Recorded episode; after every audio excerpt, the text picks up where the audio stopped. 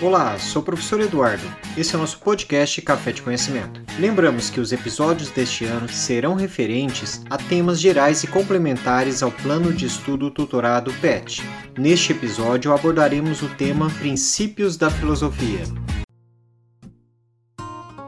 Inicialmente, pensando no propósito da filosofia, temos que pensar que o termo advém do grego e significa amor por sabedoria. O estudo da filosofia requer um engajamento, um envolvimento com o mundo, com as ideias, com os conceitos e pensamentos. Ou seja, na realidade, todos nós estamos constantemente imersos em uma forma de filosofia. Isto é o seguinte: somos seres curiosos por natureza. É do nosso interesse descobrir mais a respeito de nós mesmos, do mundo e da vida. O princípio da filosofia é esse: fazer perguntas. Queremos saber mais os porquês das coisas. Assim, o propósito do estudo da filosofia é de ajudar o ser humano a adquirir uma melhor compreensão sobre a humanidade e sobre o mundo como um todo.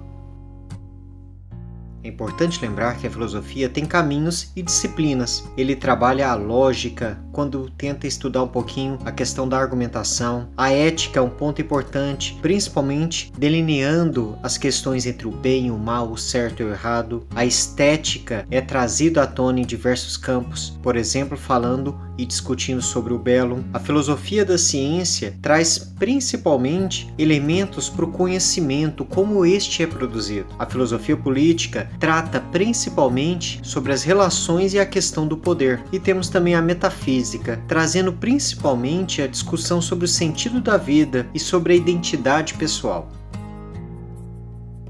Poderíamos estar equivocados se não lembrássemos da evolução do mito para o pensamento filosófico. O mito surge como uma narrativa dos povos gregos, principalmente antigos, para explicar fenômenos da natureza, como não podiam compreender em sua essência, ou seja, era geralmente utilizado para explicar a origem dos acontecimentos de fato. Já a filosofia, ela trata-se como uma evolução, é um estudo sobre reflexão de questões relacionadas à existência, como a existência humana. Também reflete sobre o conhecimento, os valores morais e estéticos, sobre o pensamento e linguagem. Ou seja, ao contrário do mito, que possui explicações baseadas nas crenças, a filosofia é um conhecimento metódico, baseado principalmente na razão e na lógica, pontos fundamentais e estruturantes da filosofia.